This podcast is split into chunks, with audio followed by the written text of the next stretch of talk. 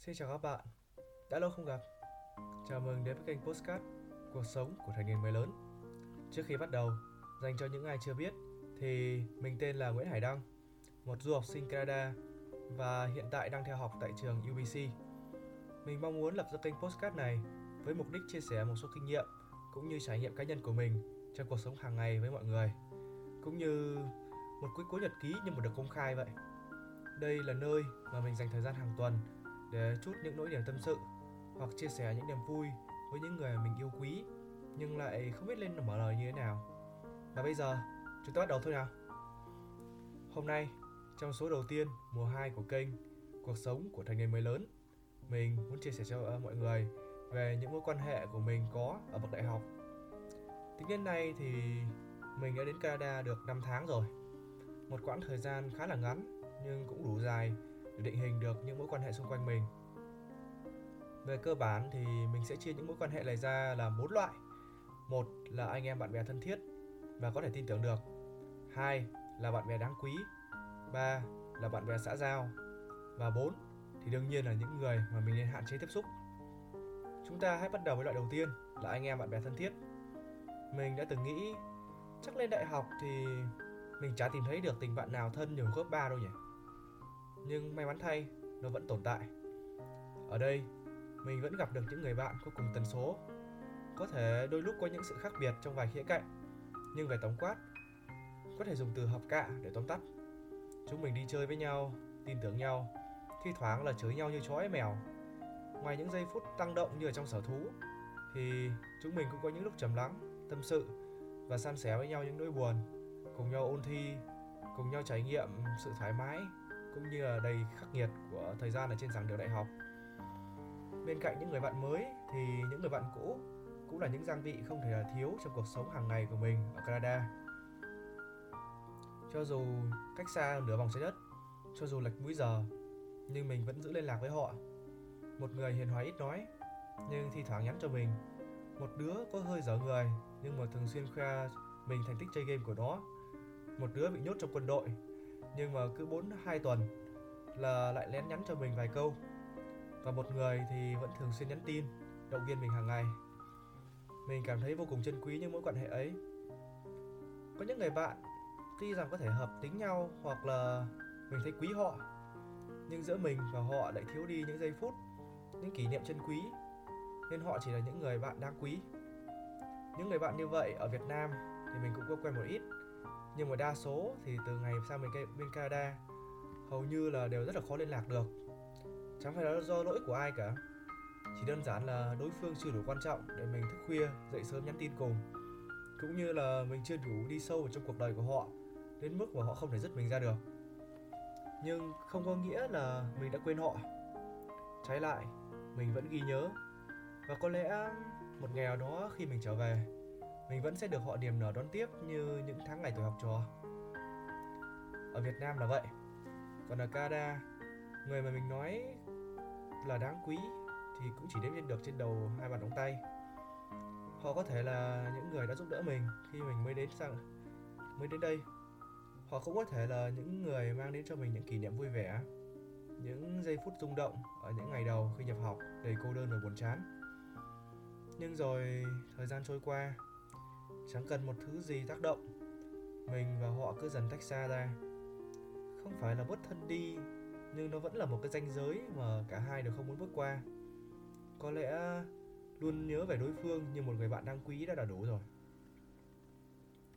Tiếp theo thì chính là những người bạn xã giao. Những người bạn này thường là những người bạn tây mình quen khi đi học. Chúng mình có thể chào nhau khi gặp, mà rồi lướt qua nhau mà không một chút vướng bận nào thậm chí đó cũng có thể là những người bạn trong hội người Việt ở UBC. Mình quen họ, họ biết mình, nhưng cũng chỉ như vậy. Thậm chí mình còn biết tên tiếng Anh của họ, nhưng mà lại từ rất lâu lại chẳng hứng thú với cái tên gốc của họ là gì. Còn đến chính họ cũng chả quan tâm mình gọi họ ra sao. Vì trừ khi mà họ tiếp xúc với mình, hoặc là họ xúc phạm mình hay mình xúc phạm họ, không thì ai lại để ý đến cách xưng hô của một người không mấy thân quen.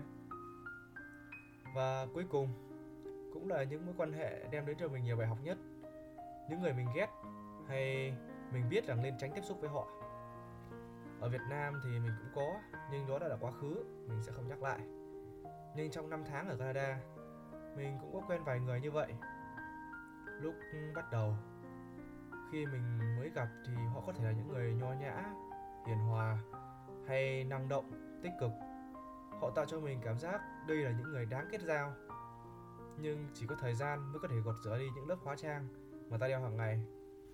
Có người thì mình nhận ra họ thường xuyên cười trước mặt, nhưng sau lưng thì nói xấu, ganh ghét mình cũng như bạn bè của mình. Có người thì luôn tỏ ra mình là người chính trực, mạnh mẽ, nhưng thực chất là yếu đuối. Phải cố gắng dùng sự ngạo mạn của bản thân để dìm người khác xuống, để tôn lên giá trị của bản thân. Thậm chí bề ngoài họ hào nhoáng, nhưng lại chẳng bao giờ kiểm soát được thói quen sinh hoạt hay lời nói của bản thân. Các bạn có muốn quen một người mượn đồ của mình nhưng lại luôn quên không trả và đến khi mình đòi thì họ lại khó chịu không? Cũng là người đấy. Bạn có còn muốn làm bạn với họ nếu bạn đến nhà họ và nhận ra họ không bao giờ chịu dọn nhà, quần áo thì vứt lung tung, căn bếp thì dính nhớt và dán thì bò lung tung. Cũng vẫn là người ấy. Bạn có còn muốn làm bạn với họ nếu họ thường xuyên sống vô tổ chức và buông thả bản thân như là hút vape, hút cần sa, yêu đương vô tổ chức với cái mác là người trưởng thành cũng như là đổ lỗi cho những quá khứ bất hạnh của bản thân. Và cuối cùng, vẫn là người ấy. Bạn có muốn làm bạn với họ nếu họ cố tình dìm bạn xuống trước mặt nhiều người để tạo ấn tượng một cô gái khác, người đã từng thích bạn? Chắc đến đây thì bạn đã tự có câu trả lời. Nhưng lạ thay, đây lại chưa phải là người mình ghét nhất. Mình có quen một ông anh, một người khi mới gặp thì mình đã nghĩ đây là một người hào sáng, thoải mái, không câu nệ tiểu tiết. Mình có thuê nhà của anh ấy nhân dịp nghỉ đông và sau đó thì mình không bao giờ gặp lại anh ấy nữa. Mình quen anh này à, mình quen anh này qua một người bạn. Và rồi thuê nhà của anh ấy do nhà đấy ngay trong khuôn viên trường mình. Khi mình nhận ra mình phải thuê một căn nhà bằng đúng giá nửa tháng anh ấy không có ở đó. Nghe thì tưởng công bằng nhưng thực tế thì giá đó gần như gấp rưỡi so với giá thị trường mình vẫn còn có thể chấp nhận được rồi sau đó thì khi đến nhận phòng anh ấy nhờ mình đi gửi lại đồ hộ cho anh ấy do anh ấy phải bắt máy bay sang Mỹ sớm. Mình đã đồng ý vì nghĩ rằng thôi thì bạn bè giúp đỡ nhau chút cũng chẳng sao. Trong suốt thời gian mình ở phòng anh ấy thì mình luôn cố gắng sống sạch sẽ. Và trước khi dọn ra ngoài, mình còn cố tình dành nguyên một ngày để dọn lại cả căn phòng cho anh ấy. Tuy nhiên thì mọi chuyện kết thúc không hề êm đẹp. Đầu tiên là việc anh ấy về sớm hơn dự kiến và mình phải sang đưa chìa khóa cho anh ấy vào lúc 11 giờ đêm. Mình lúc đó lại còn đang giặt giày của mình. Trong cái tiết trời âm 12 độ C, mình vẫn đi dép lê và quốc bộ gần 2 km trong trời tuyết để đến đưa chìa khóa cho anh ấy mà không hề phàn nàn. Do mình quá ngây thơ hay ngu ngốc mà lại nghĩ rằng anh ấy không anh ấy sẽ biết rằng là mình rất chân thành và cũng sẽ chân thành lại đối với mình nhỉ. Ngay ngày hôm sau, anh ấy nhắn bằng tiếng Anh cho mình. Alo em, chúng ta có một vấn đề. Anh ấy nhắn và đối chất với mình như thể mình là một phạm nhân. Anh ấy hỏi mình là có phải dùng thùng rác không bọc túi không mà sao thùng rác lại dơ? Mình tự nhiên ngơ ra một lúc rồi mới nhớ ra là cái hôm trước khi mình dọn ra khỏi đó mình có rủ một vài người bạn về phòng chơi. Và một trong số họ chính là người mà đã nói ở trên rằng sống rất là rất là bẩn anh ấy pha bát mì xong rồi đổ thẳng nước mì bẩn vào trong thùng mà không có túi. Mình nhận ra lỗi sai của bản thân, nhưng nghĩ lại nó không phải vấn đề lớn quá, chỉ là một cái thùng rác dơ thôi mà. Nhưng mình vẫn nhắn tin xin lỗi anh, mong anh bỏ qua cho và giúp mình dọn lại một chút. Nhưng rồi anh nhắn cho mình là, anh thấy thùng rác dơ nên anh không tự dọn đâu, em thông cảm. Một là em dọn, hai là mua cái mới đền cho anh. Đọc dòng tin rồi mình nhận ra là không phải ai cũng có bản chất giống như bề ngoài. Mình không ngờ rằng mình lại quen với một người tính toán chi lý bạn bè như vậy. Rồi ngay chiều hôm đó mình sau khi học xong lớp uh, lúc 6 giờ thì đã cùng một người bạn đến phòng và dọn cho anh ấy. Đúng như dự đoán của mình thì mình chỉ mất chưa đến 5 phút để hoàn thành. Trước khi ra về thì anh ấy còn phải kiểm tra tình hình thùng rác như kiểu không hề tin tưởng và có thể sai mình làm lại nếu như không vừa ý. Rồi trong lúc nói chuyện anh ấy còn nói thêm là nếu vào chủ nhà khác là họ bắt em đền 2 đến 400 đô. Nếu về mà không đúng hiện trạng rồi đấy. Nhưng may là anh nên là không sao. Mình đang nghĩ là nếu anh thực sự là người hào phóng thế thì anh cần gì phải nói nó ra? Hay anh muốn tỏ ra rằng là mình là người hào phóng hơn tất cả? Cứ nghĩ là nó sẽ kết thúc. Mình, rồi, hôm sau anh ấy lại nhắn cho mình. Em ơi, em đốt cái nồi của anh à? Sau cái mặt nồi nó có vẻ hơi cháy. Lúc đó thì uh, mình đang đánh bóng bàn với mấy đứa bạn. Đọc xong dòng đó thì mình đúng là như tăng sông luôn. Trên đời này mình ghét nhất là ai đó cứ suốt ngày làm phiền mình và coi mình như đang nợ họ điều gì đấy.